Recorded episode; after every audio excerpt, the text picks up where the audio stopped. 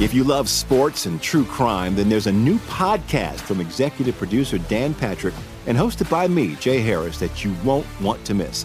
Playing Dirty Sports Scandals. Each week, I'm squeezing the juiciest details from some of the biggest sports scandals ever. I'm talking Marcus Dixon, Olympic gymnastics, Cain Velasquez, salacious Super Bowl level scandals. Join me on the dark side of sports by listening to Playing Dirty Sports Scandals on the iHeartRadio app, Apple Podcasts, or wherever you get your podcasts. What's up, everybody? This is Stephen A. Smith, host of the Stephen A. Smith Show podcast. Tune in every Monday, Wednesday, and Friday at the very least as I bring you all new episodes that feature the biggest headlines in the world of sports, pop culture, business, and I answer your phone calls and respond to your tweets. You'll hear my unfiltered opinions and straight shooter interviews with top celebrities and game changers. All that and more. So listen to the Stephen A. Smith Show podcast on the iHeartRadio app, Apple Podcast, or wherever you get your podcast. I bought a house right next door to Jamie Foxx, up the street from Jamie. And I used to tell my ex-wife at that time, like, listen, this nigga got an Oscar. We just got a dog named Oscar. Two million dollars, three million dollars in debt, nigga, and I ain't got nothing to show for it. All my life, been grinding all my life. Sacrifice, hustle paid the price. Want a slice, got to roll the dice, that's why. All my life, I've been grinding all my life. Look, all my life, been grinding all my life. Sacrifice, hustle paid the price. Want a slice, got to roll the dice, that's why. All my life, I've been grinding all my life. Hello, welcome to another edition of Club Shay Shay. I am your host, Shannon Sharpe. I'm also the proprietor of Club Shay Shay. And the guy that's stopping by for a drink and conversation today is a comedian. He's an actor, screenwriter, producer, radio, radio personality, entrepreneur. He's a far, former Army uh, sergeant. 30 years in the entertainment industry. The man is so bad he named himself after a natural disaster. Earthquake. What Oh. it is, my boy. Well, thank you very much. Let me just correct you. I was in the Air Force. Are you oh but what did I Don't say? you Army? ever disrespect me. My man, you you was in the Air Force. You- Yeah, man. You can, man. The dog can get in the army. There you go. You See, there you, there you go. You Quake, we not. Quake, we not, we not just- disrespect any branch of the military. Well, I will. You don't even need a heartbeat to get in the army. this is the Air Force. Don't you ever. How you doing today, bro? Man, I'm so blessed, brother. And it's a pleasure to be in shit. Club Shay Shay. Man. Serving them L's up. You know what I do? You know what I got? I got my own cognac, Quake. And I said, you know what? My boy Quake coming today. I said, you know what? Yeah, yeah. Let me know what you think. Honest opinion, because I know you're going to tell me the truth because I've been knowing you. Oh, this smooth. Yeah, You know, I drink 1738, but I think they out. yeah it's, hey, It's smooth. I got you a bottle to take with you. Please. No, you can't have none. mm. Oh, that's smooth. Appreciate that. Yeah. Check well, this out, Quake. Yes. I know you was doing this uh this Netflix special going on at the Hollywood Bowl, all the, the biggest and brightest, Dave Chappelle. Some fan, I don't know what I don't really consider that. That's not a fan. You run up and do some bull job like that, that's not a fan. Someone ran on the stage, attacked Chappelle. right. You were there. Yeah, I was on the show. What was going through your mind when that happened? Well, we was about to do the curtain call, and uh, this ninja, this motherfucker was so quick. He, he jumped over and tackled Dave like he played for y'all back in the day. But Dave took it good. He, Right. he didn't bring him to the ground. He bounced off him like AB, and um, and then they took him in the back and he got a knuckle up sandwich. Yeah, I mean, I saw photos of him. I mean, his arm, his arm was not meant to bend that direction. Yeah. And his eye definitely wasn't like that when he arrived at the show. Nah, but he that's what you get for coming up there. And it's a shame because it was a it was a historic night. You had Chris Rock, you had me, Dave Chappelle, Jon Stewart, um, Jimmy Carr, Michelle Wolf, Jeff Ross. It was it. you talking about nineteen thousand people, man. Wow. It was it was beautiful, and just to be a part of it, I was just sucking it in, and then all of a sudden this mother jumped up, and um, I wanted to get a couple of licks in, but my manager Jermaine told me we ain't got our money yet, so we can't afford no lawsuits. So he said, "Come on back in the back." I said, "Let me get a couple of hits in," but it. Is this something that you worry about now? That you tell a joke because it used to be quite. You know, you you see somebody in the front row, they got a bad outfit on, you make a joke. Somebody hair is not right, you make a joke. Somebody looking crazy, you make a joke. Are you afraid now to make a joke about something uh, about someone because they might run up on stage on you? Hell no, that's what you got a mic stand for. I'm from Africa. That's a javelin. I javelin. You run up there if you want to, you're gonna lose a lung. I don't even worry too much about that. It's always been an occupational hazard. Right. And you can kind of tell. But this person, it was so much he came out of nowhere. Right. When you're in an intimate club, you could see certain dudes, like, yeah, he on air, so you just don't mess with him. Right. You don't bring nothing to him on the rest of it and let it go. And plus, security usually at a club, especially for us, is adequate, and they'll beat them down off of it. And to be quite honest with you, we never, until this Will Smith thing happened, we never had that problem. Right. You know what I mean? We we we was the only genre that didn't need metal detectives. You came to see a comic, which is a son of a clown, and we didn't get that kind of clientele like rappers did and Right. that stuff. So you know, it's to me. You know, it's a change in it, but no, it don't change mine. I, I came this, I came too far for let a person whoop my ass right now. You mentioned that Chris Rock was there Yeah. and he grabbed the microphone and, a- and asked, "Was that Will Smith?" And that- and that's because we comics, they jokes. Right. And the, and the, uh, you know, my gay community, Dave is the nicest dude in the world, man, and he has nothing against anybody. But when you tell us what we can't say, that's a form of bullying to us. Right. Who are you to tell us not to say it? We are born as independent contractors. We self-produce our own. All our lives in our profession is we stand on stage, and how dare you tell me I can't say this? Right. And I'm gonna say it and keep going. it makes you want to say it even more. I'm huh? gonna make. If you ever want a comedian not to say something, don't tell him not to say it. Right. I have never met a comedian. When you get up there, don't talk about this, this, this. But goddamn it, well, I'm gonna talk about it. as soon as I get up on As soon as I get up there, you watching the Oscars, yeah, you hear Chris Rock tell the joke about Mm-hmm. the GI Jane. yeah. You watch Will Smith. Did you did you did you think it was real at the time it was happening, or did you think it was a skit? Yeah, I knew it was real when the tape delay stopped letting them talk. You know what I mean? When they Right. started bleeping and it was quiet, I like, no, this is real. This is real. And I'm glad I'm glad I watched it because Chris taught all of us, and he should have taught everyone. That's how you handle a situation under those terms. You know what I mean? Do you believe he would have been as calm as he was had it not been the Oscars? I Oh. think the setting has a lot to do with it. Because if you in a regular club, you in you in Atlanta, you in DC, you in Dallas, and somebody run up on the stage like that, you ain't gonna be like, okay, hey, somebody just ran up here and slapped it. You know what out of. Right. No, they they really fucked him up. Your, your team would have came got it. Then your team versus their team. Right. Then it would have been a melee. But Chris understood The circumstances. Just the, it was the Oscars produced by a black man Right. that the first time we kept on Well, saying hell, why did so Will? Why did Will think about that? Because that's what happens when you're in love with that goddamn woman. Now that shit don't matter, man. The prime example of what happened to that is what happens when you love a woman that don't love you and you still trying to validate. You don't think she love him? Fuck no. For real, now hold on. How. Quake, how, how you how did you come to this conclusion? Okay, they had an entanglement. Yeah, they put she puts all of her business and everybody else's business on the red table. But I think she loves him. If she loved him, she would have never let him run up there. True. Nah, that's what If I she, think. if she loved him, she wouldn't have laughed after it happened.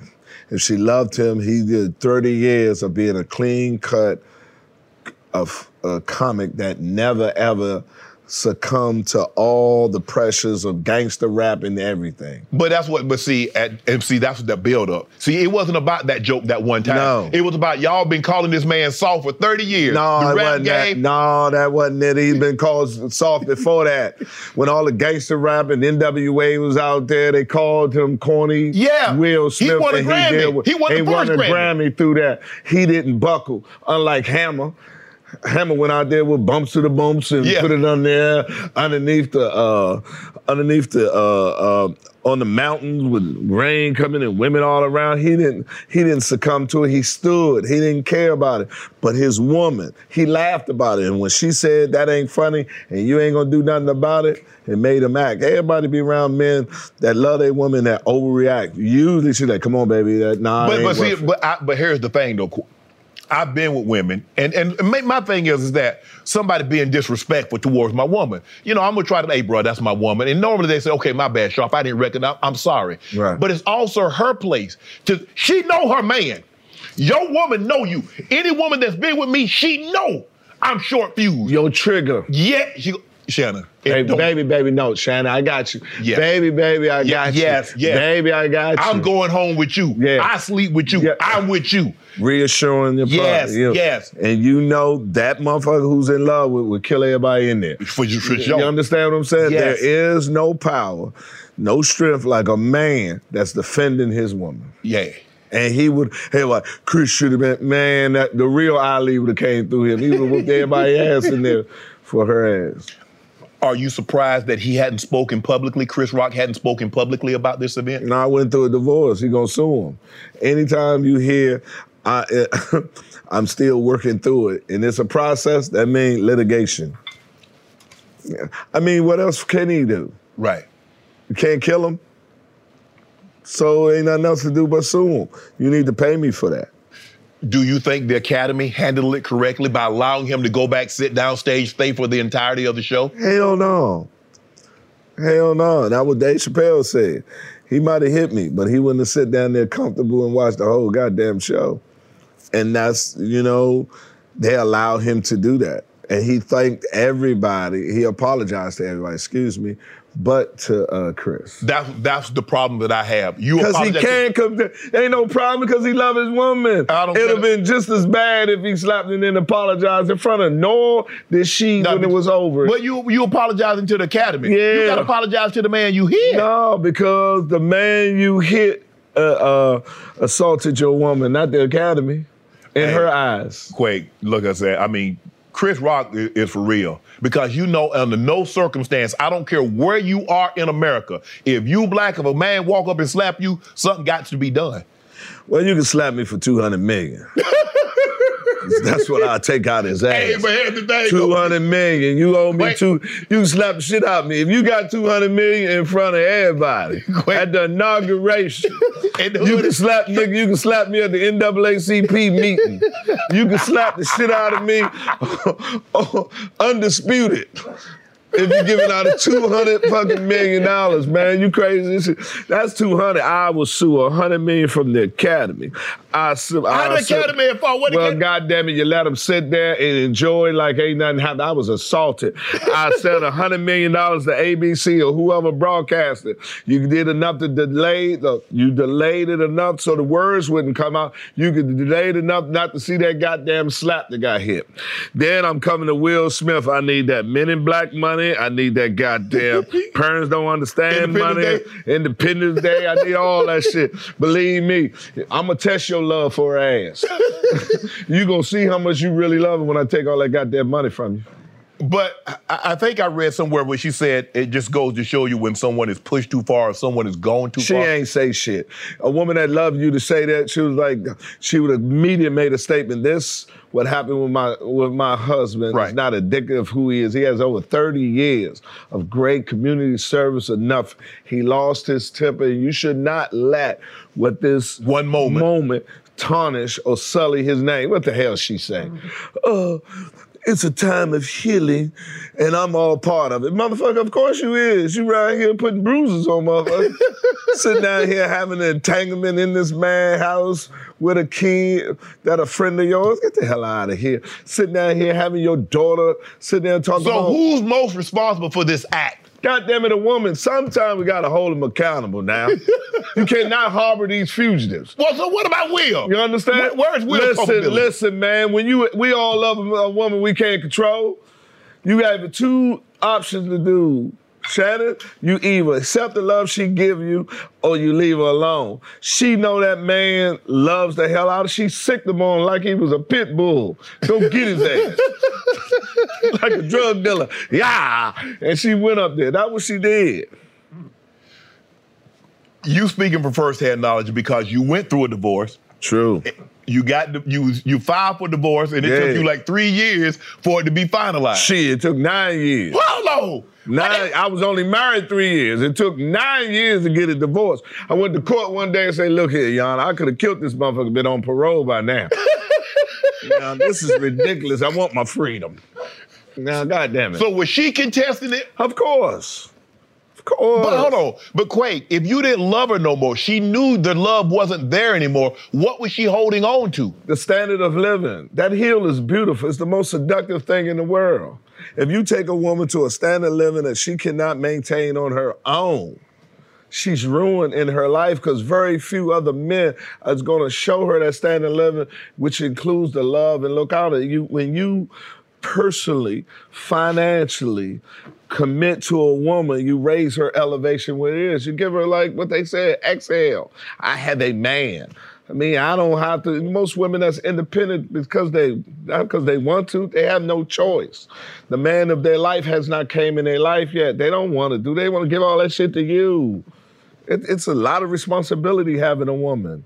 And if you take on that responsibility for her and you take her to a level that no other man is going to come take it unless he love her. I knew what I was doing for her that it will never be another man to do for her unless he love her. So that's why. So, so you're saying a lot of the reason why we see situations like this where women fight to hold on or guys have baby mamas and they behave in a certain manner is because they don't want to let go because they know the standard of living in which they become accustomed to is potentially leaving. And not only the standard of living, the comfortability of things that you can't even equate until the man is gone.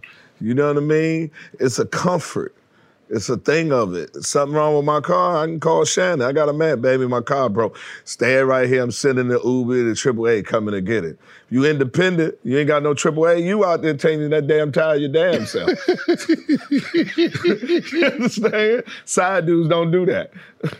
Do you you think Will would be happier divorced?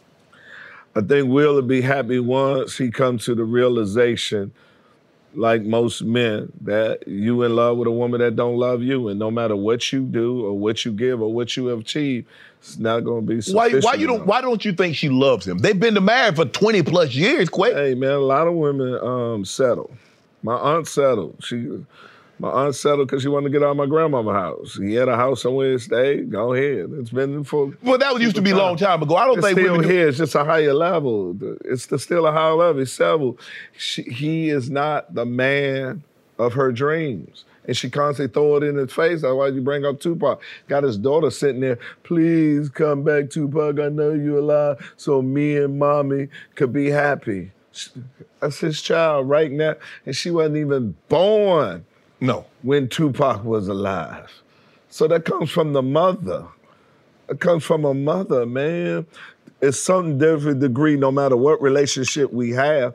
You don't supposed to have your son's friend in your house where you pay for and the rest of it. It's a degree of respect. When a woman loves you, there's certain lines they just won't cross, regardless of your behavior. Right. Regardless on how you, cause I love you, I ain't gonna do that to you.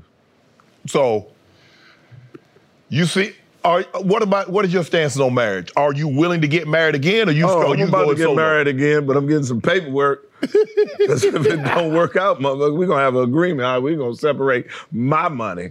You understand what I'm saying? Why you getting a divorce? Why you need a prenup if we love each other? I say I got car insurance and I don't expect to be in no accident. But if just I in case. do, I want to be covered. so if this don't work out, Why was marriage so bad for Quake? wrong woman that didn't love You don't me. believe you could have done anything differently? Yeah, picked another woman. Man, go ahead and Quake. They were talking about Quake. You No, I mean, just because she wasn't right for me and she didn't love me, don't make her a bad woman. Right. Um, uh, she's a great woman. She just ain't my woman. She doesn't share the views that I have. You know when a woman loves you. Right. And she didn't love me. That's why I didn't understand where the anger came from. The anger should have never been. I just foiled the plot. I see you. Is there ever been has there been a situation where you got married to this lady, okay, you realize okay, she's not the one, but is there one that got away? No. Because I've been in that situation. I, have been in the situation. I've had a had a great woman, and I effed it up. Mm-hmm. Okay. It was me. Right. And as I told her, the, you know, the uh, the mind replays what the heart can't delete. True. I realize, it's, Quay, when you in a situation. We situation, talked like- about this at the Sky Bar. Yeah. When I seen you for the last Yeah, time, yeah, yes. we talked about Yes. that at the Sky Bar. Yeah. And I'm like, cycle. you know, you Quake, a lot of times when you in a situation, you don't realize how good that situation is because you're there. But now when, it, when when you when you remove from that situation, you're like, damn, man, I really messed this up. Yeah. I've never been that fortunate. I've never been fortunate to the point that a woman has ever completely gave herself to me. Have you allowed yourself to be vulnerable? You can't have love without being vulnerable. That's what I've had to learn. Being in therapy for the last the last years is that me. I, I got I got like because I'm I'm afraid. Damn, I worked so hard for this to make sure my family, my kids are taken care of, and damn, somebody might come in there and pretend like they love me and take my stuff. Right. So I've, I've, I've kind of like Heisman posed a lot of people, but I've got to, in order for me to fully, I've got to let go. And I agree with you. I'm a I'm the hardest to deal with from a woman's point of view on that. But I also believe, and it's a prime example with the woman I'm with now, if she's truly the right one, it ain't a problem. She'll go through all all the um obstacle, man-made obstacle, distraction I put of the hurt of being insecure like you is, a real woman that believes in you will look through that. I don't care about that. I'm here, and eventually you'll be here. Right. I'm gonna break down all the rest of that, and I'm here for the long run. I just believe if she's the right one, you will. Um, I have never ever had a woman go all out for me on it. You hear dudes all the time. It's a chick in the bushes want to see me, and she sitting down here keep calling me. When I break up with a woman, boy, they go straight to the checkout line. Ten items less. this what I came up on, and I'm up out of here. I'm like, God damn, I can't get no crime, baby. Don't leave me or nothing. checkout time. This, motherfucker, he done- the jig is up. All right, come on, we'll take it. And that's why I say take everything you came up with, came up off, and we'll be cool. What are the Kim and Kanye? How do you think he's handling that situation? Terrible. Terrible. What what what could he do to like, you know what? She no longer is in love with me because uh, I've I've had private conversation with people, and I said the thing that she that Pete Davidson and we'll address his situation is that what he can give her that Kanye never could is that's peace. True. Uh, Kanye Kanye worth three, five, six, seven billion dollars, but she she has her own money. She doesn't need that for him. True. And he can't use that to make her behave. Yeah. And he can't, you know, in our business, take the body away. excuse me, I take away your status. Right. She has access to everywhere he can go. Yeah. he can't economically impose on her. He can't economically isolate her. He can't do none of it. Cause see, when you blow up and you got a, a woman with no name, she got to use you as a reference. Right. Get to all of those things that she used to do when she with you. Kim don't need that. Right. Kim has her own. Right. You understand? So the lights clap on her, so she doesn't need him. And it's probably for the first time ever, he wanted something that didn't want him. So it's a mix of ego, love, and the whole nine. I knew he was in trouble talking about, I need to see my kid. when the brother started putting the kids in there, he got it Yeah, bad. leave- the kids he out. got that, come on. you don't put my kids in. You, you know it. Soon as you start dating a girl and they find out it's Shannon Sharpe on it, I want to come see little Leroy. He ain't seen Leroy in three years. Now he want to come over here and pick up little Leroy. Because Shannon over there banging her. You understand? That's how it works. I want to see my kids. You ain't seen, he don't even know you. Motherfucker, he was calling me daddy. You understand? So it's the same That- shit. that's, that's how it is. That's how it is. That's exactly how it now she's doing her own, and there's no way to make her behave. Well, Kim is what we call a standalone. Oh, yeah. Kanye is a standalone. Oh. they, they were tr- they were tremendous together. They were absolutely a power couple. But in a standalone situation, she can stand on her own. She can stand on, and plus you got to understand, she's well seasoned. yeah. She didn't had that work. She'd have been with stars. Yeah. She know us. Yes. She know the family, not only men, she know black men. Yes. So the intricate part of you really breaking her down is virtually impossible. She done been through it all, man. That woman knows how to compartmentalize her feelings to go on to the next person, no matter who it is on it. And you just have to realize That takes a special person to do that. Oh, well, because I can't. I, Quake, I ain't gonna lie. I just can't leave like this. Like you know, I'm like, well, maybe maybe we can make it work. Maybe we should try to make it work. Shit. I'm out of that motherfucker. They call me Liam Quake, nigga. Nigga, Trust me. Wait, hold on, wait, hold on. thing. You ain't had one woman that you fought for that you say, baby, don't leave. Let me make it right. Hell no. Yeah, you damn sure ain't been in no, hell. Yes, I have. I mean, my love will start to decrease once you tell me you no longer will be with you want to be with me. But I'm saying, but what? Uh, uh, so Yeah. what about if, if it's something that you're doing, something that you're doing wrong, Quake? It's a process of love because I'm transparent. I'm honest with you. If we're not, if we're not um, in a monogamous relationship, I let you know. If we are, then it is. I, I just have a mentality. I owe my life to nobody, Right. but to God. But what I will do, I share with anybody. But once you tell me you don't want to share it with me, then I'm out of here. I don't owe you that. I'm not going to sit here and use my time to try to convince you that I'm the best thing for you. Right. And minds could never be ours. So you must have your mind on somebody else. Then go ahead. And I let my record speak for itself, how I treat you and invest. I tell women all the time, you can get any man to sleep with you, but who's actually gonna claim you? And be there for you. And that's what I put that on. And once you say that ain't good enough, ain't shit else I can do. If I keep trying, I'm making a fool out of myself. Well, maybe maybe she just saying that because she wants you to prove it. I, ain't, I wasn't put here to prove that. I ain't put that with you. Let's start on it, and we'll deal it on day by day. I don't need you to prove it. Just don't disprove it. Let's go back to the beginning, all the way back from DC. Yes. Join the military. Yes. Did were you always funny? How the Nah. hell you go from the military to, to be a comedian? Nah, my uh, my family is funny. My brother Tyrone funny than me, but he don't know how to put this shit together. and I would never tell him how to put these jokes together. You hear that, motherfucker? Ever? You'll stay working where you at, motherfucker. Ever. Keep on doing that job because you would never put these jokes together. Um, so this was just the best decision that day because I was in the military for nine years, and it was time to get out. And the What made you broke decide to go to the military? Oh man, I lived with a mother that complained all the motherfucking time. It was rough living. Well, you could have got out. Nah, I mean that's why I got out. When I walked across the stage, I walked straight into the military. I didn't. It wasn't. It was a week after I graduated. Right. And I was like, shit. Go in the military, they holler at, I'm getting hollered at home. In the military, they holler at you and give you a check. You know? let, me, let me go over here, because this motherfucker hollering at me ain't giving me nothing, no allowance or nothing. But- so I joined the military, and it was the best decision of my life.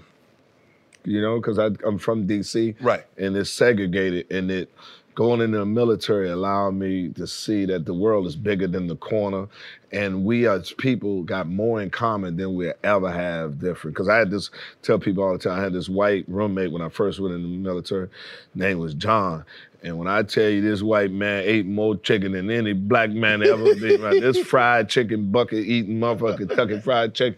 I'm talking about bucket after bucket. I was like, God damn, John. He said, it's so good. Have you tried honey on the biscuit? I said, yeah, but not 12 straight. this country motherfucker. He took that skull out of the long cricket like that and threw it in the motherfucking cup and commenced and put that bucket right there and wore that chicken out. I'm telling you, every other day. You're in the military for nine years. Okay, you're about to come. You're about to come out. What's your plan? I ain't had no plan. I just knew what. See, I tell people right there, you don't need to have a plan. I just had this. What I ain't gonna do. I'm not going over Desert Storm and fight for some oil, and I ain't got no car.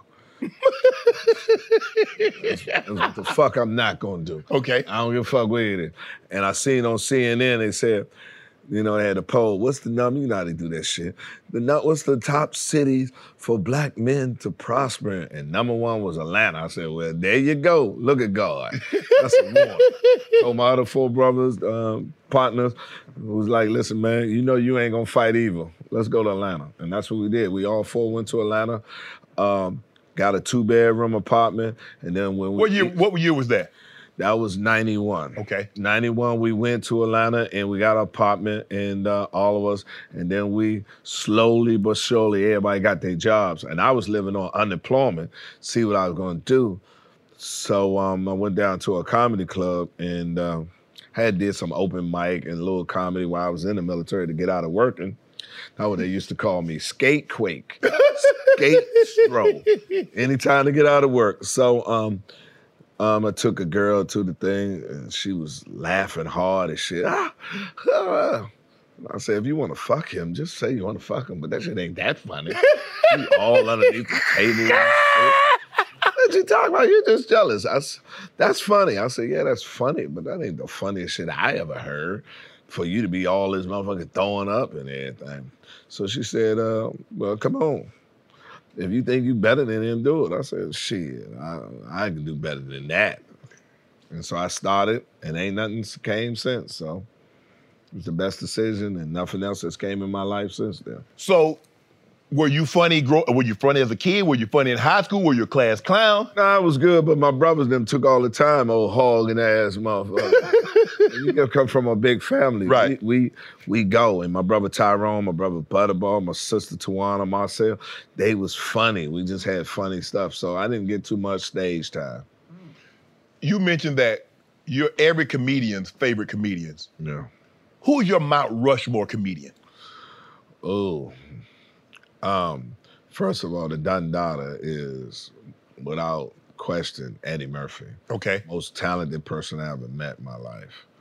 I was looking at him like, ooh, this why I ain't got no TV show.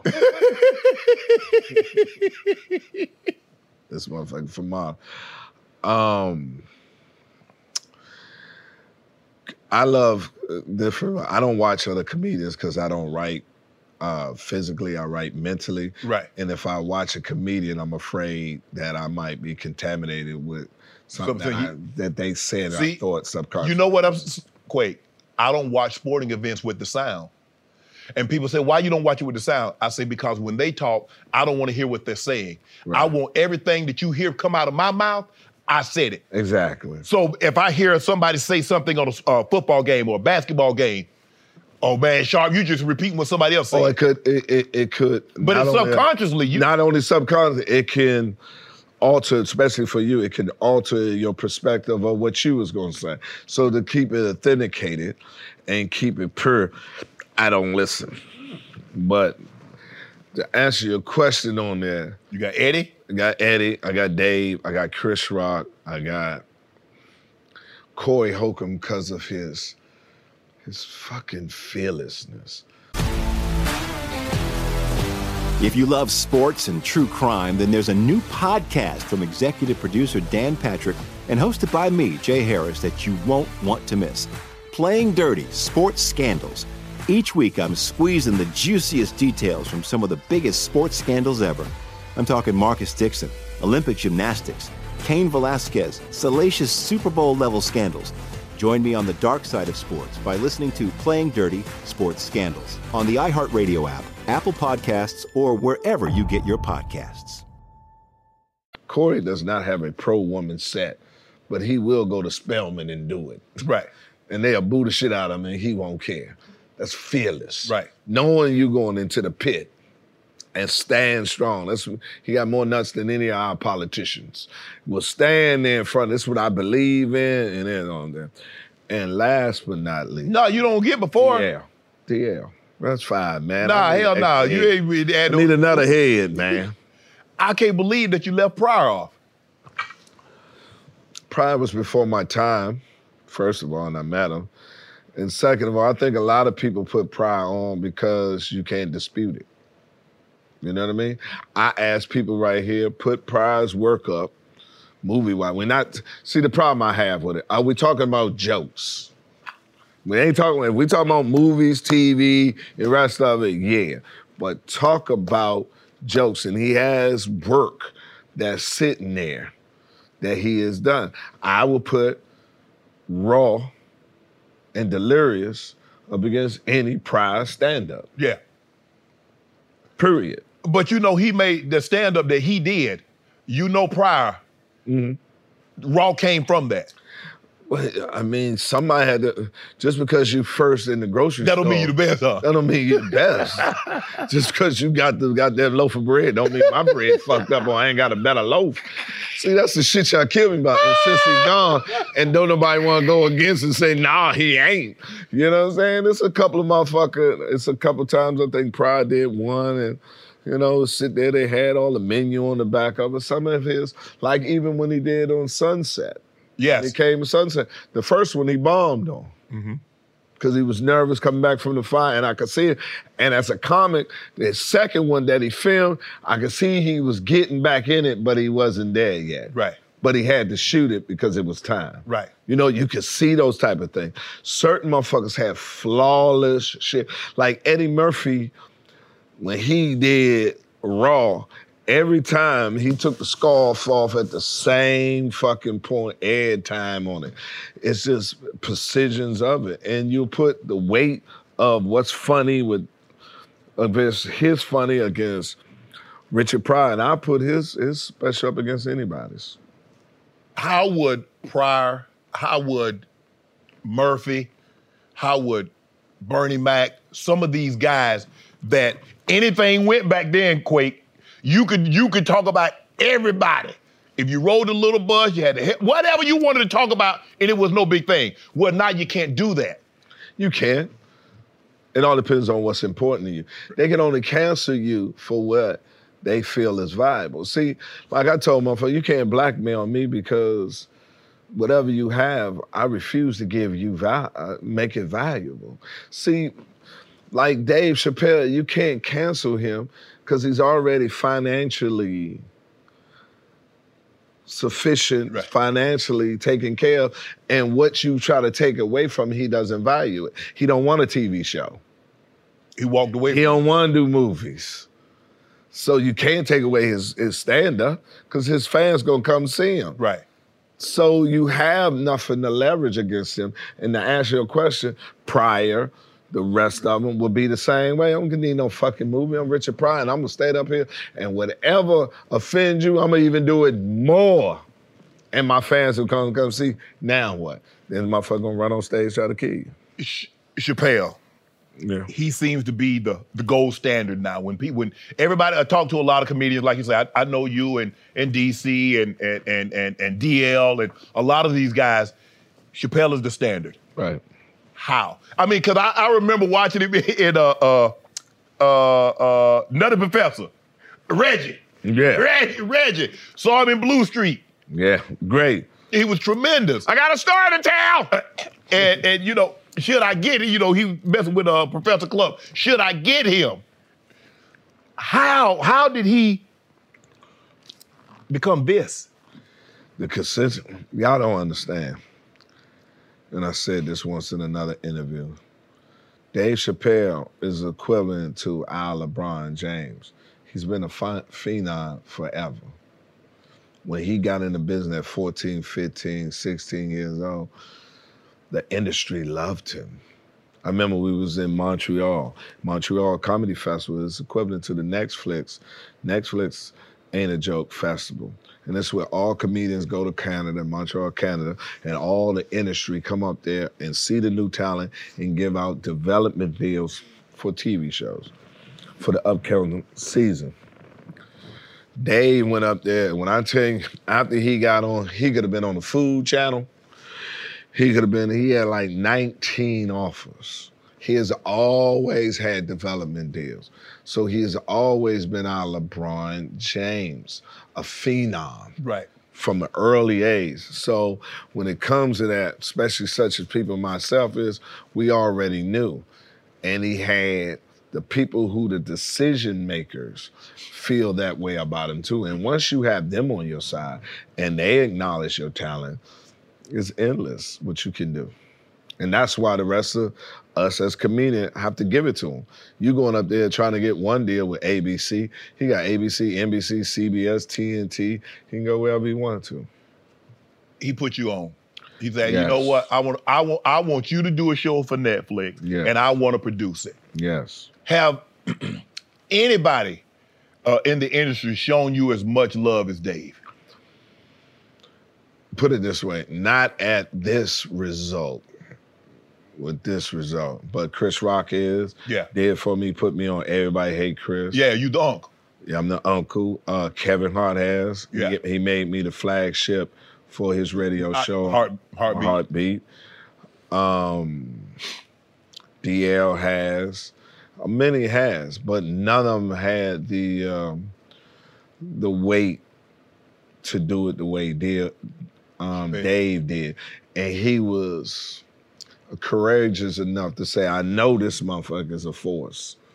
And he's been a force for a while. And I'm gonna go ahead and put him out here. If none of the rest of y'all not gonna do it. Cause all my peers been knew this. They seen this.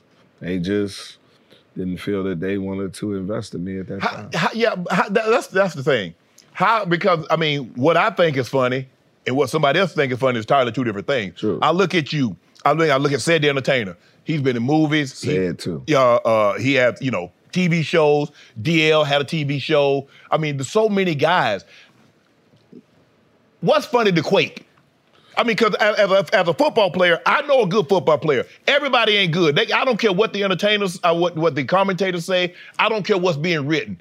Football players no good football players. Basketball players no good basketball players. So forth and so on. I I love honesty. Are you true to it? If you up here talking about, man, weed too high and you don't smoke, who wrote that? Or will you steal it? Right. honesty, authentic, and you don't patronize to the people. That's why again with Corey Holcomb, this is me and you're gonna accept it. I'm gonna win you over. This is what it is. That's what's funny to me, the carriage of it. Cause you up there by yourself. And I didn't see many of comedians like two or three minutes that don't work, and you can see they change all the way. How do I succumb to you so you can like me? But a true comic, like fuck you. This is funny. You're lucky I'm here. Right. You'll never get to s- see me again. Had you been in Chappelle's situation, he had the had the Comedy Central thing. He had the skit. I mean, it was every. It was universally. I mean, people running home because I got to see. I got to see the Chappelle show. Got to see the Chappelle show. He walked away from it. Because your mental health in this is the most important part. What I'm learning now that I'm in this transition, and I'm, and I promise myself, I will not move if I can't take my happiness with me. Right. That's all he's saying. There is no price in return for my mental health of not being happy on it. And he saw them exploiting him and he couldn't live with himself. And if you constantly do it for the money, next thing you know, you in a hotel with go and put the strap on. Right. Who got it? You understand? So he has to bring it with him. And deep in his heart, and it's shown that he knew he could get that money back. And he did. And he kept his integrity with it. And he didn't, you know, sell out under his terms on it. Because he felt that they was laughing at him instead of with him. Right. And now that I'm around Dave and know him closer now, All I know, I was one to invite to the party when he be throwing them legendary parties. Oh man, I got you, man. I mean, I, I call you, man. You be sleep because you gotta get up early in the morning. I do. You know Not as early as I was there. Quay, you be calling at 12, 1 o'clock. In the, I don't know what the hell you want me to do. Hey, Yeah, I mean, but I, that's what time it start popping, man. I can't tell a motherfucker let's do it seven thirty. yeah, just do. You know what I'm saying? I'll be like, let me look at you. How different is touring today than what it was when you first started touring? The money is. These motherfuckers getting NBA contracts. Come on. I'm trying to get some of that. The money is ridiculous. I mean, think about us. We're a self entity. We're We produce, write, star, Right. everything. We, you know, I was telling the promoter the other day who booked New Edition.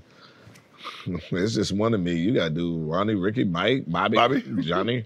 you understand? That's why you don't see the bands anymore. Exactly. Let me get that hundred thousand dollars. I can't Yeah. split hundred thousand Yeah, separate ways. separate ways. So we need two hundred thousand. Exactly. And motherfucker, you ain't at two hundred thousand dollars.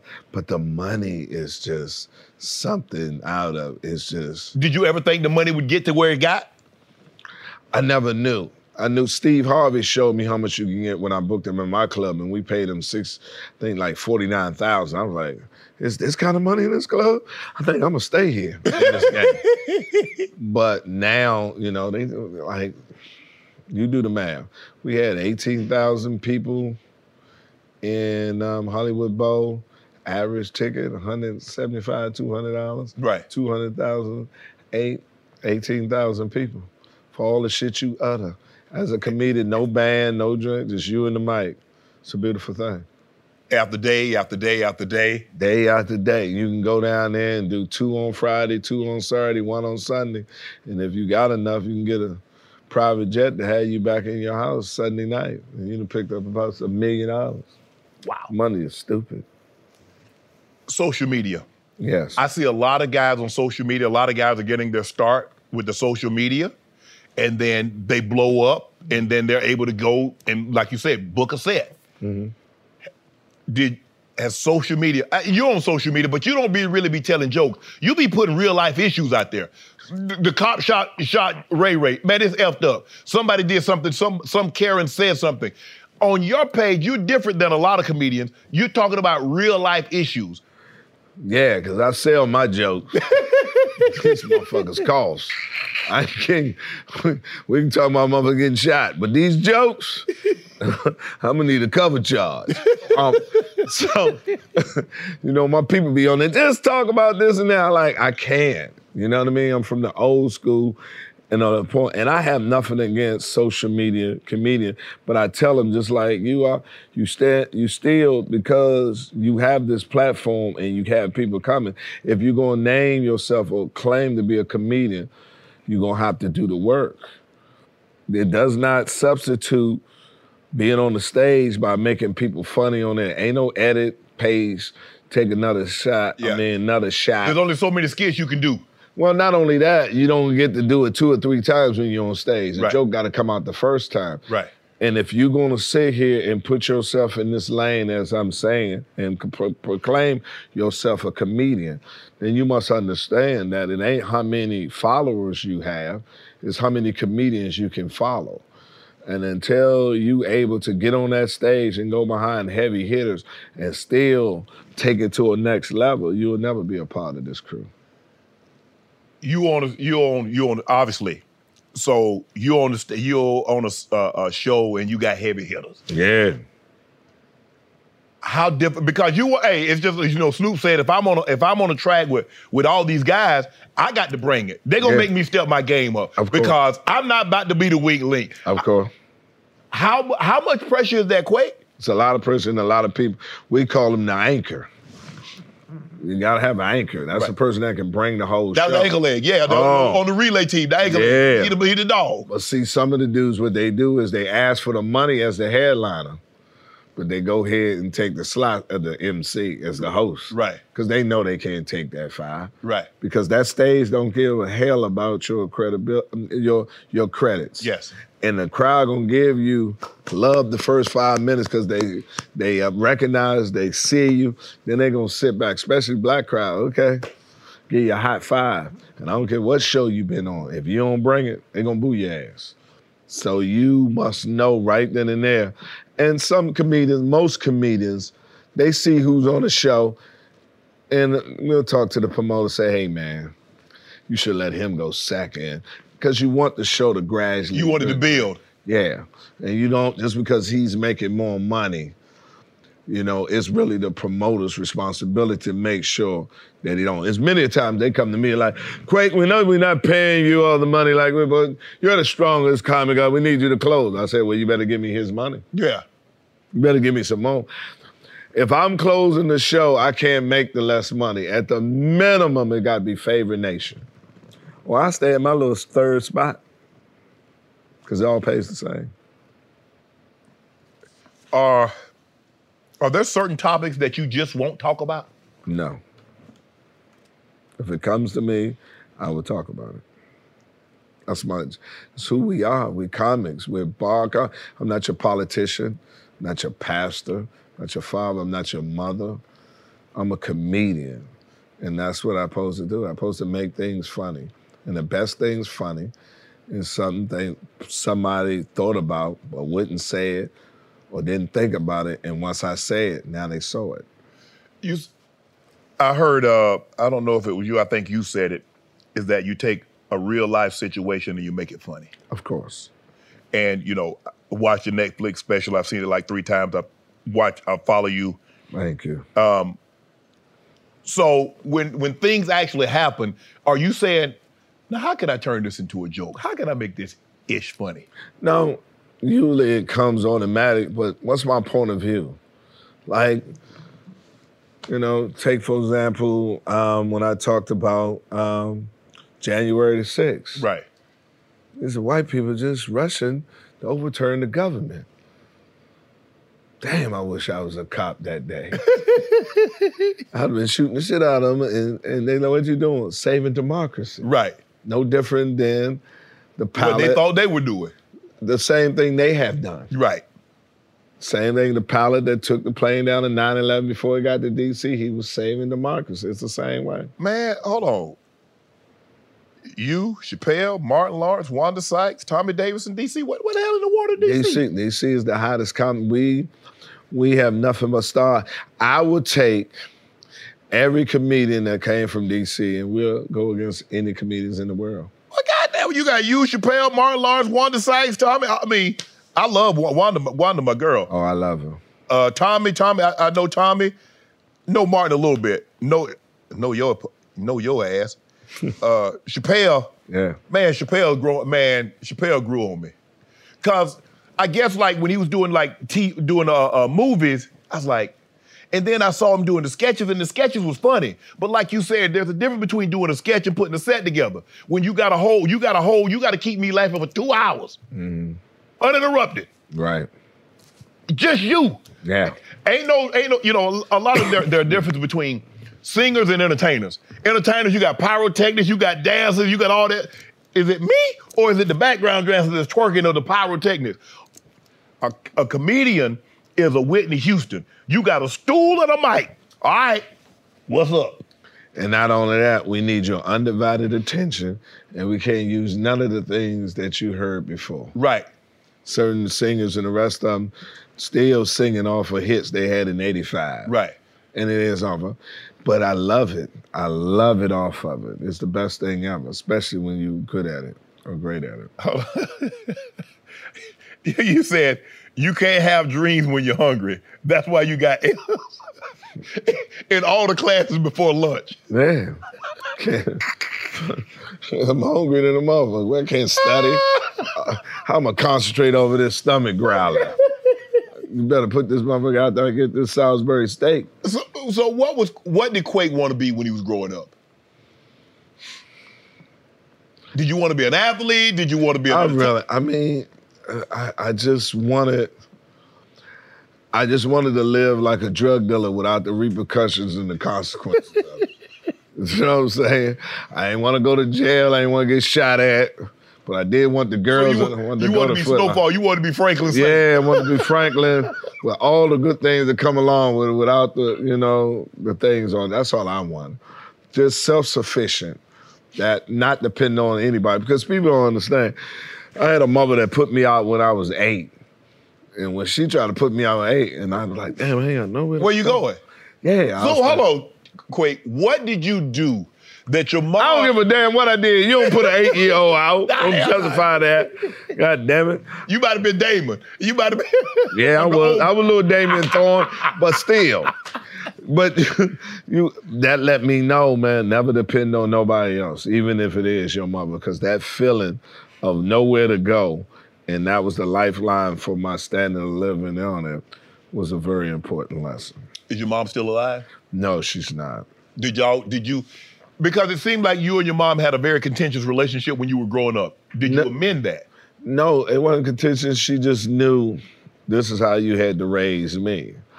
See, my son right now, I wish my mom was alive uh, now to give him something because he a, he a house cat. Right. Sorry, mom. I mean, he ain't sorry, but he depends on anything else. My mother rely. She refused to allow me to depend on anybody. Come on here, let me teach you how you gonna cook, cause ain't no woman gonna cook for you. That's how my mother was. My mother gave me, and now that I retrospect and I look back at it, I see other brothers are so sorry, in my humble opinion, of the, de- the dependency on other women or other things. And now I understand why my mother taught me not to be that guy.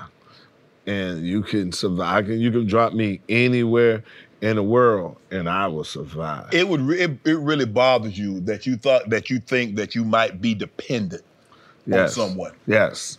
Being dependent on somebody, it's the worst feeling in the world. Because what if they wake up one morning and they just don't want That to is do a it bad no feeling.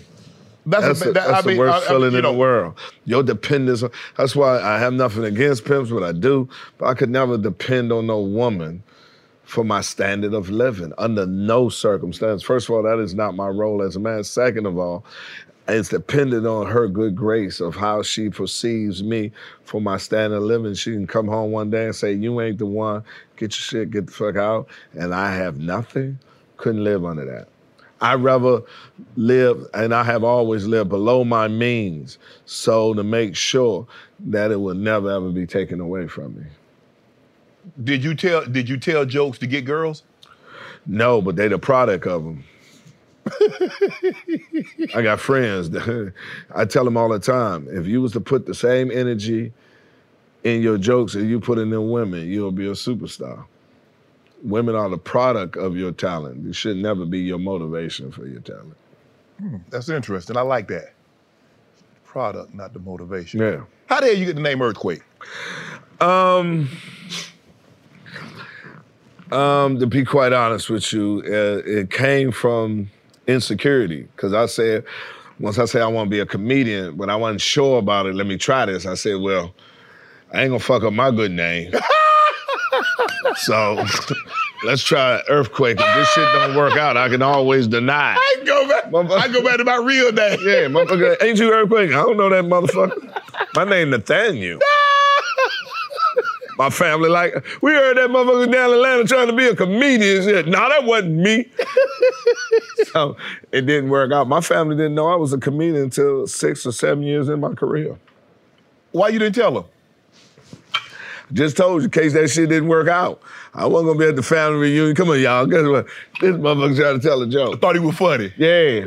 Can you know how we do? Hey, Oh, they would have wore my ass out. You don't get that kind of ammunition to my family. Boy, they would have wore me out. was college was college ever an option? Yeah. And I was very smart in school, but I didn't have didn't have anybody in my family or my surrounding to tell me the significance of counseling. Because when I was in the ninth grade, Georgetown came and got me and put me in this program called Upward Bound Program. Mm-hmm.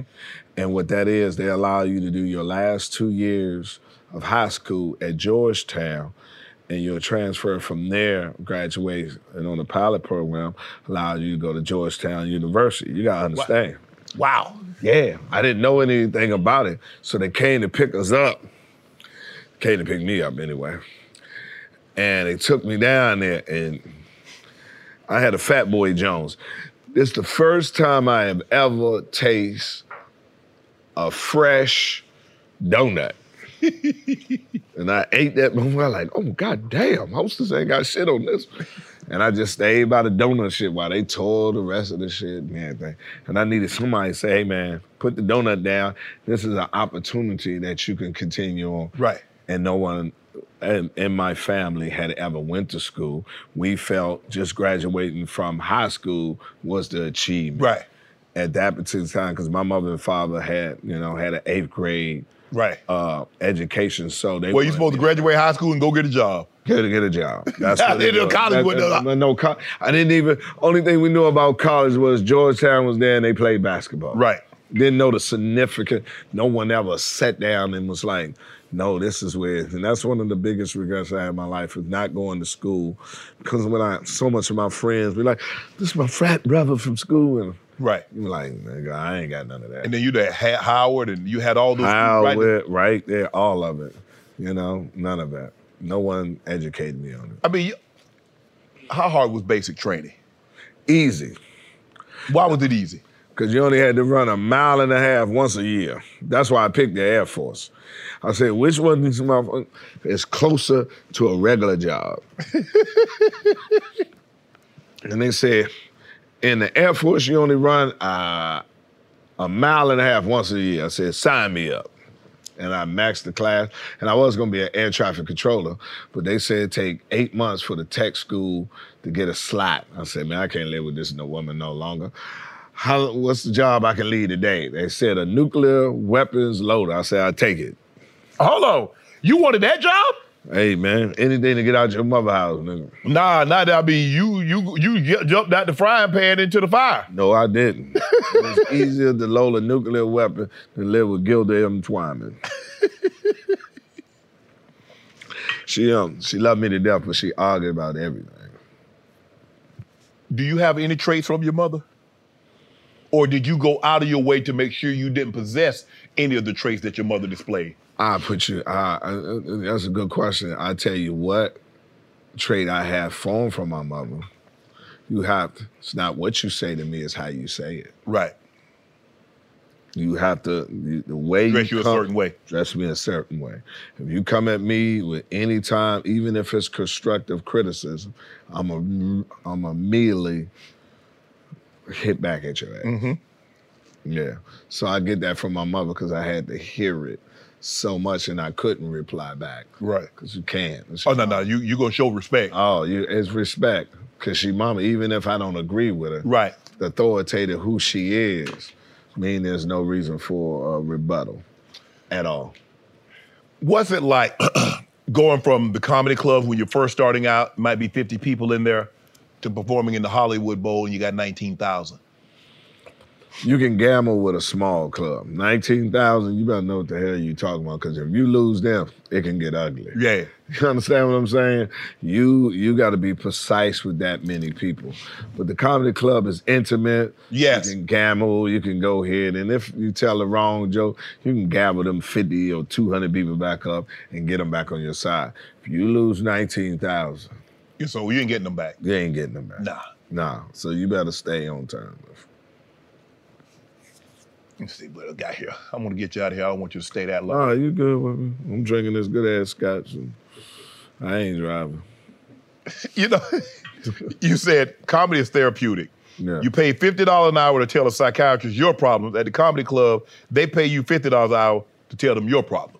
They hear my problem. Exactly. I mean, because all he's giving you, regardless, doctor, whatever, he's just giving you your perspective. Right. And for me, simplicity is my number one asset.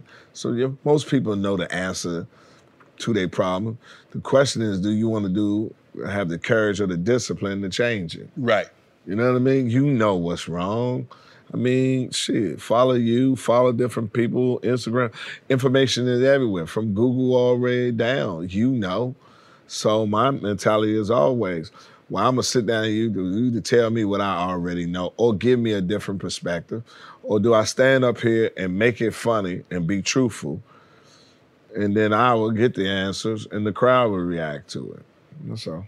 It's always been that way. Is there a difference? Like when you first started coming up, you probably performed in a lot of black clubs. Mm-hmm. Do you tell jokes differently when you are predominantly, uh, audience is predominantly this or that? White white um, crowds are more patient. Black people want their money's worth immediately. Hey, as soon as, hey, as soon as you, hey, Albert, that ain't funny. You need to come out the box with a joke. Listen to me. If you see a black man rotate like this, then he give you another one rotate like this. And you start looking around, and the motherfucker like, yeah, me too. Yeah, this shit ain't in there. Boo! you got two rotations. Ah. Bullshit. I done sit down here, rush to come get this. I done spend money, get her hair fixed. She over here acting stupid. Look at all this food, two item minimum, this corny motherfucker. I done stand in line, it's raining outside. if you don't say nothing funny in the next five minutes, man, We up out of here. we up out of this motherfucker. so what was what was that like? Getting booed, knowing somebody. Never happened. You ain't never got booed, Quake? Never. Let me ask you a question. Has anybody ever left? Cause you know if somebody leave Oh. the comedy club, you know Now they have left. They have left. But god damn it. I was nine deep. It was nine comedians. You know how black comedy. I'm when a black promoter. You gotta put a sister up there, let her sing like it's American Idol. then the motherfucker gotta do a fashion show. Then the motherfucker start 45 minutes. Then they gotta do the intermission. Then you gotta wait to get your money. Yeah. Show start at eight. You don't go on stage at quarter to one. Been 1,500 comedians. What the fuck? Her feet tied. They aching. The dude want to get his money's worth. Quake, you know I didn't know. I I I've lived in Atlanta. I've been in Atlanta since '94. I did not know that you owned Uptown Comedy Club. Yes, I, I was a proud owner. I started it. I picked Uptown and had Uptown because they wouldn't let, excuse me, let me uh, perform at the Comedy Act Theater. And I called my mother, said they promised to let me perform at the club, and then they reneged. She, what did I tell you? You can never be mad about somebody for not allowing you to use their things. Get Even your own. if they promise, get your own or find another way. right. And I went and got my own. What cop? What are some of the famous comedians that came through Uptown? Everybody, Chris Tucker, Steve Harvey, every comedian. That's what me and Dave Chappelle met the first time. We booked him at his club and we was paying him so much money. I said, who is this motherfucker? So I went and picked him up. You know, you know how it is, athlete to athlete. See all this press about this one. And picked him up to the press and then took him to the club for the first night, sitting in the back. Let me see what this one. And once he stepped on stage and did the joke with how did they first come up, Caucasian, how did they first come up with the word nigger and the way he did it? I said, yeah, this boy, we've been friends ever since. Game recognized game. He's great. Back then, you know, you owned the club. You wouldn't pick the comedian up. I only picked him up because Oh. I wanted to feel him. That we had staff for the rest of Right. it. But for him, and we was paying so much, you know how it is. Let me get close to the motherfucker. Is it is it real or is it hype? Yeah. You know, you get motherfuckers that hype. They come in here and sit here. I'm like, he he's not gonna make it. He's not gonna make it. He ain't the truth. You know. But when I picked him up and got to see him, I say he got it. And then after he showed me that, I said, drank my drink and went to Magic City. Uh, oh, I you, you how you take the man to Magic City? You know the man was gonna love Atlanta once he went there. Hey man, that's that's the, that's how I Where we going? I indoctrinated everybody at my club, the Where, we- Magic where we City. go, where we going back? Every man should go there and see the beautiful thing that God has put down here for all Yeah, of yeah. us. It's the beautiful place. Well, you hold on. You know what, Qu- Quake? Now that you mention it, since you've been in Atlanta, you ever been to Clermont? Nah, I don't. know. You heard you heard about it, right? I heard about it. White women that dance so ugly. You know, they I believe- sit there with that don't- Billy was a bad boy. Well, tell Billy to pay you this. motherfucker. My name Earthquake. I don't want to know about no goddamn Billy. You told a joke about being broke and being in debt. Mm-hmm. Explain the difference. Broke means you just ain't got no money. Debt means even if you get some money, you gotta owe, give it to another motherfucker. So I was in debt for a long time, and it took me a while to get out of debt. How did you get in debt? Um, Living outside your means? trying to keep a woman satisfied with gambling at the point I can handle this until we blow. You know, um, when I got married, um, I bought a house right next door to Jamie Foxx, up the street from Jamie. And I used to tell my ex-wife at that time, like, listen, this nigga got an Oscar. We just got a dog named Oscar. You, know what I'm saying? you got to slow up on this spending, baby. You know, once I we blow, I'm gonna put us here. And she never understood. I bring home a dime, she'll spend 11 cents, dog. And it was it kept me on the road, kept me going. I could afford it, but I was doing mule time instead of stand, staying at home and able to be a Clydesdale to get situation that could further my career, but I ain't had no choice. I had to take those debt, those dates, and that money Right. to, to, to, to sustain to, to sustain that standard of living.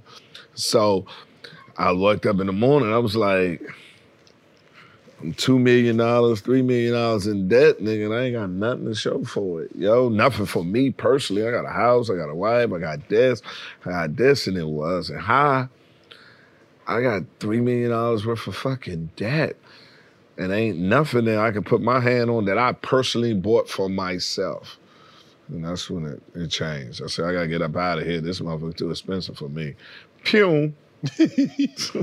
You mentioned Steve Harvey. Know Steve a little bit. He's a great. I mean, Steve. Yeah, he's still a comedian, but Steve is more like he give you advice. He give you life lessons. Now, what did you learn from Steve? He's one of your mentors. What did Steve teach you? A lot, man. Um, first thing he taught me is I don't need to physically write. I mean, one time I was writing, and he said, "What you doing?" Said, "Writing out these jokes for me." He just grabbed it, tore it up. He said, "You don't have to write. Yours come out right out the oven, ready. Don't let them make you conform to their process. Use yours." From there, I took off. Um, and to always believe. Steve is the most confident person I have met in my fucking life. Some people take it arrogance, but Steve has always believed in Steve. Yes. I mean, I mean, when I first bu- booked him in my club, and it was only 50 people there the first night. And Steve came to me and said, Steve how Harvey don't perform for 50 people. I was like, nigga, this shit is packed. The hell you talking about? Send them home, give them their money back, come pick me up in the morning, and we're gonna go into the radio. And he was the one that taught me, excuse me, the significance of doing radio as part of promotion.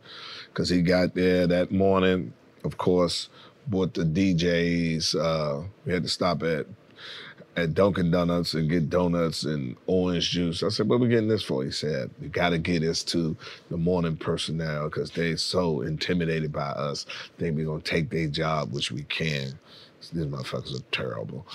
but you gotta pay them off so we can stay on, stay on the air long for the whole duration, the whole duration of the show Right. of their morning show. So we got on there and I watched him from six. We got there about five thirty. It was from six to ten. He did the whole show. When I tell you, it was no tickets sold before we got there. When we got off the air, we sold out six, eight, ten, and twelve on Friday, Saturday, and Sunday. So when he was the first big act I ever had. And when they went to settle up and they show how much money he had, I like, there it is. So that's what I do now. I when I hit the radio, I'm selling tickets. I'm making people say, "Who was that mofo that was on the radio?" I got to go see him. Certain people get on there and interview. Yeah, me and my kids are good, and I'm working with Jamie Foxx. Nobody want to hear that shit. What they want to hear: Are you funny? And are you gonna be funny tonight? Right. Simple. Kids. You mentioned. I think you got two. Right. Three. Three. Had four, but it turned out to be a counterfeit baby. There you go. Quick, quick. We're not doing this. No, Wait, it's a counterfeit baby. It's true. If you want my story now. Oh, oh, tell, okay, tell the story of the counterfeit baby. What happened?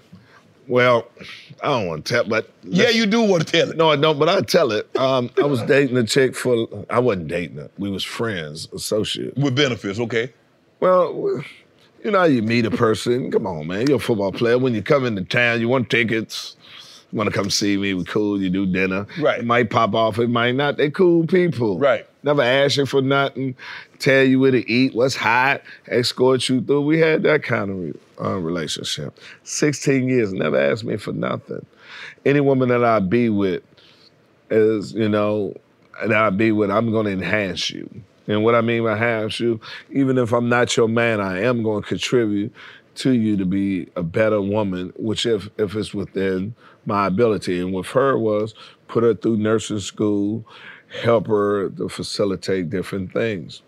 But anyway, when my mother died, I was handling the funeral and everything. I drove up to uh, see her, and um, you know, we you know got into it with you know we got intimate. And then she came and told me she was pregnant. And she was saying, Yeah, yeah, this look, this must be God, you know, uh, God takes from you and give to you. And this is a woman I done had many comments, countless. Can't even, I don't got enough toes or fingers. I don't want no more kids. I damn sure don't want the next woman that's gonna be the mother of my kids gonna have to be the woman of my dreams. I'm not trying to have somebody that's just I with me being Right. the mother. So anyway, she told me it was that since I knew her for 16 years, there was no reason for me Not to believe it. Not to believe it, nor that I wanted to check on it and it come back positive, then I got a motherfucker for 18 years looking at my child. He never believed you was his father anyway. you know, you don't want that. That's Right. that's hard. So anyway, um, she told me I had the kid, named it after my my mother and everything. Kid got about three years old. I'm flying up to Cleveland, taking care of her and everything. So I don't know how you do it. Um, I invested in her to the point to say, listen, I want you to be self-sufficient because what happened to the last time in my relationship, they envy me what I'm I'm living my dream and they're not living yours. Right. So what we're gonna do is she was a, a nurse at the jail. I said, we don't, I don't want you. That ain't that's that's dangerous. What you need to do is get your own agency and um, um, sit out here and, and put them on out as independent contractors to nurse home. And so we did that. My good friend Jermaine and all of us facilitate with her, got her a government bid. We're talking about six, seven figures on here. So she, bull. If I help her make her money, she ain't gonna look at my pocket to get mine. That's what I'm thinking. That's what you thinking. So um, I calls her up one time and she doesn't return my calls. Now this is this I call her Batman. You know, Gotham City. When I call her Yuli, I'm I'm up reading Yeah. the Bible. Yeah. uh, you Commissioner know. Gordon called Batman, he pick it up. He pick it up. Yeah. She was that, but this time she ain't called me like, what the hell going on? Uh oh, oh. So my child that I thought was my child was my it was her time, you know, it was his birthday. I said, let me talk to him. She wouldn't talk. So all the things I went through my previous baby mother going through, she went through. I said, you be the last one I thought would take me through this with our child. I don't know what I did to you or nothing. So anyway, not hearing nothing from him. I'm on it's Father Day show that I do in um, New York every year. I'm on the radio. I get a phone call, and I haven't talked to her, but it has area code 216, which is Cleveland. So I'm thinking it's her. It's her boyfriend. Uh oh. He called the show? No, he called me He called you, okay. while got- I was on the show. Right, you was on the show. Okay, my yeah. bad. So I'm like, hey, what's up? And he said, hey man, listen, I just grabbed I grabbed my girl's phone, man, her phone, and I thought you was smashing my girl. But as I grabbed her phone and went through it, I could see that y'all are just co-parenting and you're not trying to be with her. I can't even let you go through that. That is not your kid. And then he sent me out of her phone all the daily texts that she was having with the real father while she was playing that uh, role with me at that time. Oh man. Her mother knew, her son knew, her brother knew. It was like the Truman Show. I was in that motherfucker, the only one They didn't know. didn't know. You know what I mean? So that's why I call it a counterfeit baby. Counterfeit baby. Y'all not cool no more. Hell no. I ain't talked to her since notification. No, it's nothing else to be cool about. That's the worst thing you can ever do to sit here and um, have someone else, me and the child, believe that I'm his father and have him play as my son for your own personal gain. Now, I know certain women, you know, out here and you might not know, but she knew and she continued on with it. And for that, that's, I will never forgive her. And then, I don't know about you, but it's a privilege to talk to me. I'm like Luther Vandross. Give me a reason not to fuck with you. I ain't gonna lie. I, I, I don't think like that quick. I'm just, I'm just a normal guy. Quick. No, fuck that. The normal guy of normalcy. Ain't no normal motherfuckers out here putting up with that on. If you sitting there treating them well and giving them the respect that they are, how dare they? How dare they? I go somewhere else with that. Go and find that with somebody else. You a sports fan? Very much so. Who your team? Everything Washington. You be killing my team too. I just Y'all terrible. you know. Y'all good and terrible. Listen, man. We're getting through this. Y'all be We're the commanders. You you know good well y'all ain't about to win nothing. Okay. With that name, Listen, when we win, the name will be good. Who thought a cowboy be good? Them sorry motherfuckers. They- They, play like they don't even practice. They are the Super Bowl winning every year. You tell that to Skip. They're terrible. So who who who who's your uh, basketball team? Washington Wizards. Everything Washington. Quake. Y'all hadn't won anything since what '79? Elvin Hayes and, and Wes Unseld, really? Bobby Dandridge? Well, you from Georgia, and even had the Hawks. Yeah, they we bad. Y'all ain't, But we did y'all, ain't, y'all ain't never had a parade. At least we had one. Well, we had they had a parade last year. With You ain't had. I'm talking The about the Hawks. The Hawks. Ah! you, you, Ah! you know you fucked up as a black man when you got to go to baseball to see your trophy. Mother ain't say football. He No, no. ain't say basketball. What about the Braves? Hey, we had a tw- hey Hawks had a uh, uh, the Falcons had a 28-3 lead on the yeah, yeah, and and every stripper still mad because had a million dollars on deck and you blew it, Mac. You blew it. They did. They did. You uh you was uh starting the uh, Shaq's All Star Comedy Jam. Yes. How was that experience? It was great. And I looked at Shaq in his face and I told him, I said, I hope you, this is not an overnight thing or, or once. I hope you're a facilitator for comedy. See, one thing what happen with us comedians, we have never had our Puffy, we have never had our Russell Simmons. And Right. what I mean by that, Russell Simmons did do Def Jam, Yeah. but he let it go. Right. We never had nobody facilitate our talent to the gatekeepers. See, I admire rappers because Puffy tell the the A&R or the record label, you ain't gotta talk to my my artists. We would deliver the product to you, and we I guarantee you it'll sell. Right. Not for us. For us to get a TV show, we have to go and collaborate with motherfuckers that have no talent Right. who's sitting here telling you how your story should be Told. and how it should be told. Mm-hmm. And this what you should put in this story. And when the shit falters or fails, then you take the weight. Quake Show didn't make it. Well, I didn't want a gay dog flying at night. you would say, you know, this will be a hit if we have a gay dog in the place. So that's what it is off of it. And I was hoping that Shaq would take his leverage and continue on. He said he was, but for whatever reason, it didn't. Who's funnier, Shaq or Charles? Charles, because he's able to be himself and it's accepted. Charles a fuck a word, just fuck a word up just like I do. and it's funny. Not gonna. you say that shit. You can put my name on it. what do you say? Uh, that uh, Subway commercial with Steph Curry. You can put my name on it. I could, but I'm not gonna.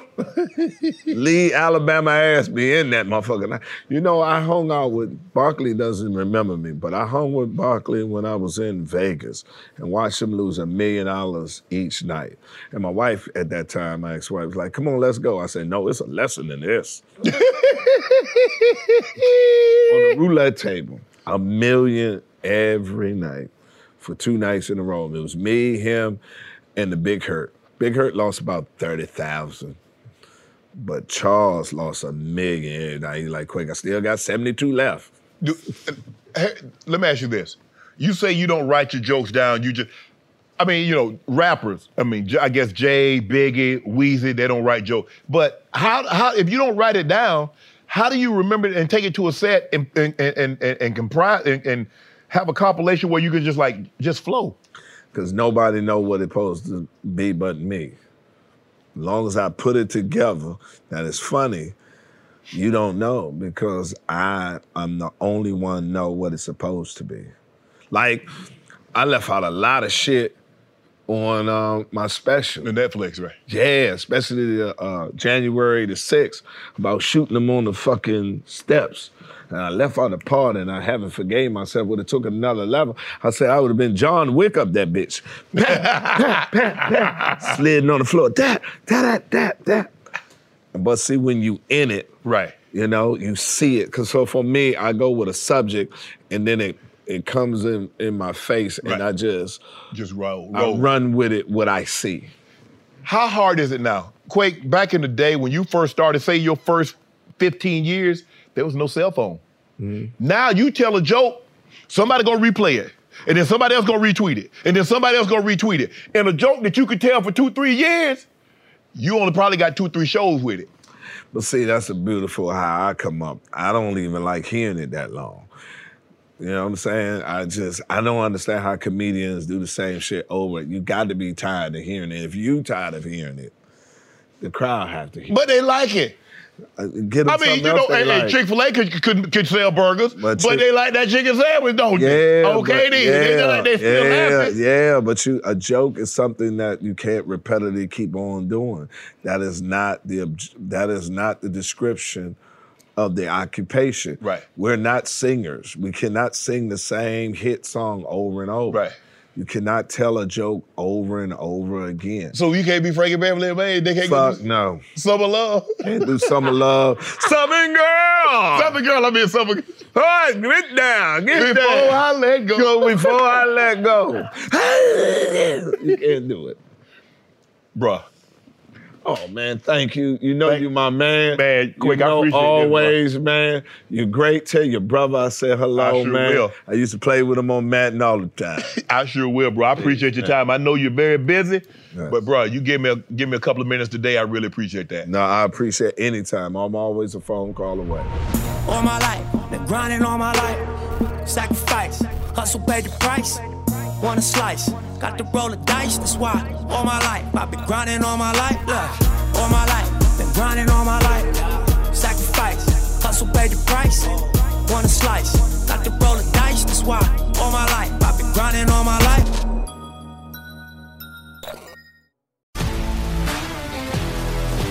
If you love sports and true crime, then there's a new podcast from executive producer Dan Patrick and hosted by me, Jay Harris, that you won't want to miss. Playing Dirty Sports Scandals. Each week, I'm squeezing the juiciest details from some of the biggest sports scandals ever. I'm talking Marcus Dixon, Olympic gymnastics, Cain Velasquez, salacious Super Bowl level scandals. Join me on the dark side of sports by listening to Playing Dirty Sports Scandals on the iHeartRadio app, Apple Podcasts, or wherever you get your podcasts.